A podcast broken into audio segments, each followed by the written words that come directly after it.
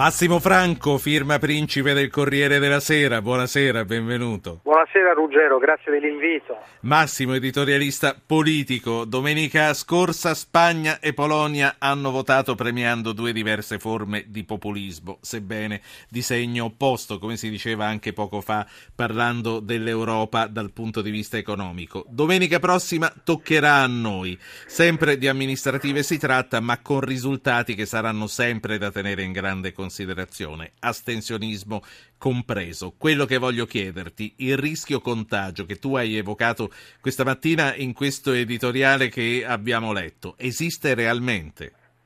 Beh, esiste nel momento in cui noi analizziamo questi fenomeni come sintomi di un sistema che non funziona e il fatto che noi poi ne stiamo parlando molto in queste ore dipende da una grande novità, che non si tratta più di movimenti che sono semplicemente di opposizione, ma stanno conquistando il potere e quindi questo cambia la relazione che bisogna avere con questi movimenti e anche il tipo di analisi che si fa. Credo che il contagio sia un pericolo vero, anche se la mia sensazione è che in Italia, anche per, perché si tratta di elezioni regionali, probabilmente eh, si esprimerà più con l'astensionismo che non con un trionfo del Movimento 5 Stelle. Certo, c'è un ascoltatore che vuole parlare, vedo che sta finendo il programma prima del TG2, quindi cominciamo e poi ci dovremo fermare subito. Stefano, cominci intanto. No, è cominciato il TG2 nel frattempo, quindi ascoltiamo questo. E nel frattempo ricordo a chi voglia intervenire, approfitto della sigla lunga del TG2, ricordo a chi voglia intervenire l'SMS al 335 699 2949. Il governatore della Banca d'Italia Ignazio Visco dice che la ripresa è arrivata e che va consolidata con le riforme già speso il 90% Aia. del bonus di 80 euro. Speriamo che la Camusso non Dopo gli allarmi dei giorni scorsi, Varoufakis promette pagheremo la prima rata da 312 milioni al Fondo Monetario. I mercati restano nervosi, il default per la Grecia resta in agguato. Si accende lo scontro tra i partiti sulle elezioni regionali. Renzi, nessuna conseguenza sul governo. Slitta venerdì la lista degli impresentabili preparata dalla Commissione antimafia. Il segretario di Stato Vaticano Pietro Parolin definisce il sì alle nozze gay una sconfitta per l'umanità, triste per l'esito del referendum in Irlanda.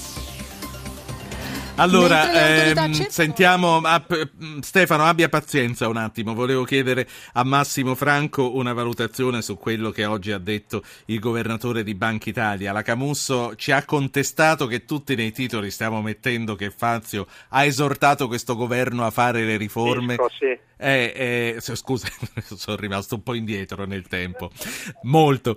Allora, che ha esortato a fare le riforme, Visco. Ehm, è questo il punto, secondo te? Comunque sono eh, necessarie, è una condizione sine qua non per poter andare avanti? Io onestamente penso di sì. Poi si può discutere sulla priorità delle riforme. Certamente le riforme istituzionali magari non sono quelle che sembrano le più urgenti però è indubbio che sul piano internazionale la nostra credibilità si gioca anche sulla capacità di dare seguito alle promesse di riforma che sono state fatte. Sì, allora faccio parlare Stefano di Pesaro e Claudio dalla provincia di Brescia. Stefano, buonasera. Buonasera, buonasera a tutti. Sottoscrivo quello che ha detto il suo ospite.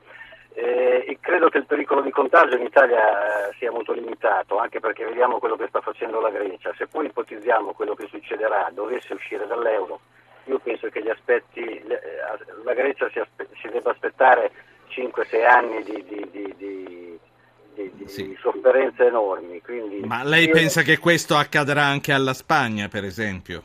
Ma finché la gente non si occupa seriamente di politica e sta a sentire chi urla di più, potrebbe succedere, perché eh, basta, basta vedere quello che succede poi ai prezzi, alla, alla, a, a, ai mutui, a, agli capitali che se ne vanno e le poche aziende straniere sì. fuggiranno, quindi sarà un disastro. Grazie Stefano. Eh, sentiamo Claudio che cosa ci dice. Buonasera Claudio. Sì, buonasera e complimenti per la trasmissione. Io penso che il populismo sia, diventi inevitabile se l'Europa non dà delle risposte serie, perché non è possibile che ci trasciniamo la Grecia da, da anni, che, ci sia un'Europa germanocentrica che non risolve i problemi, neanche quelli dell'immigrazione, perché non dà risposte a, a, a niente. E, cioè, ci sono stati che hanno voluto la guerra, come la Francia la Gran Bretagna, in Libia ad esempio, e poi non ci prendono responsabilità di questo di, lei sta anticipando il discorso che facciamo subito dopo aver eh, eh, licenziato sì, sì, Massimo Franco. Quindi resti, resti, in ascolto e lo pongo anche dopo a David Sassoli e a, alla giornalista dell'Espresso che sarà con noi eh, che è Stefania Maurizi. Un po' raffreddato Massimo pochino, un pochino. allora, eh, rispetto a quello che dicevano i nostri ascoltatori e soprattutto eh, Stefano che dice il contagio sarà limitato perché sappiamo come va a finire con i populismi, ma Claudio che dice finché l'Europa lavora così il populismo è inevitabile.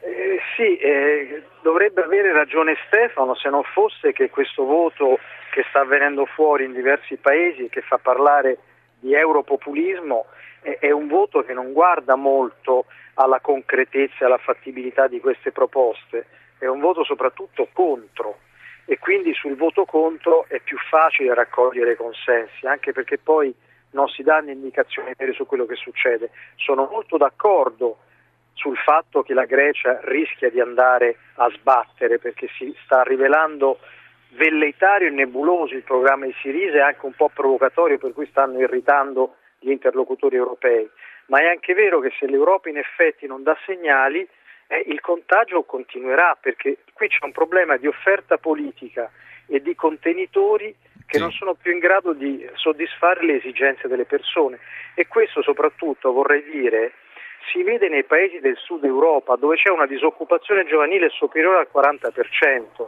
Questo spiega molto l'emergere di questi movimenti. Se anche c'è una ripresa, ma è una ripresa che non produce sì. posti di lavoro, il contagio aumenterà. Eh, ultima cosa eh, prima di salutarci, eh, se tanto mi dà tanto, domenica prossima dovrebbe essere il nostro giro. Ehm, Grillo, Salvini o astensionismo? Io penso che ci sarà un forte astensionismo dovuto sia a problemi di date perché c'è il ponte del 2 giugno, ma sia anche al fatto che le regioni oggi sono istituzioni molto poco sentite dall'opinione pubblica. Eh, l'altra sera il direttore vicinanza dell'Espresso diceva eh, moriranno soffocate dall'astensionismo le, ehm, le regioni e questo quindi anche secondo te è una possibilità, ma cercherà di intestarselo qualcuno l'astensionismo?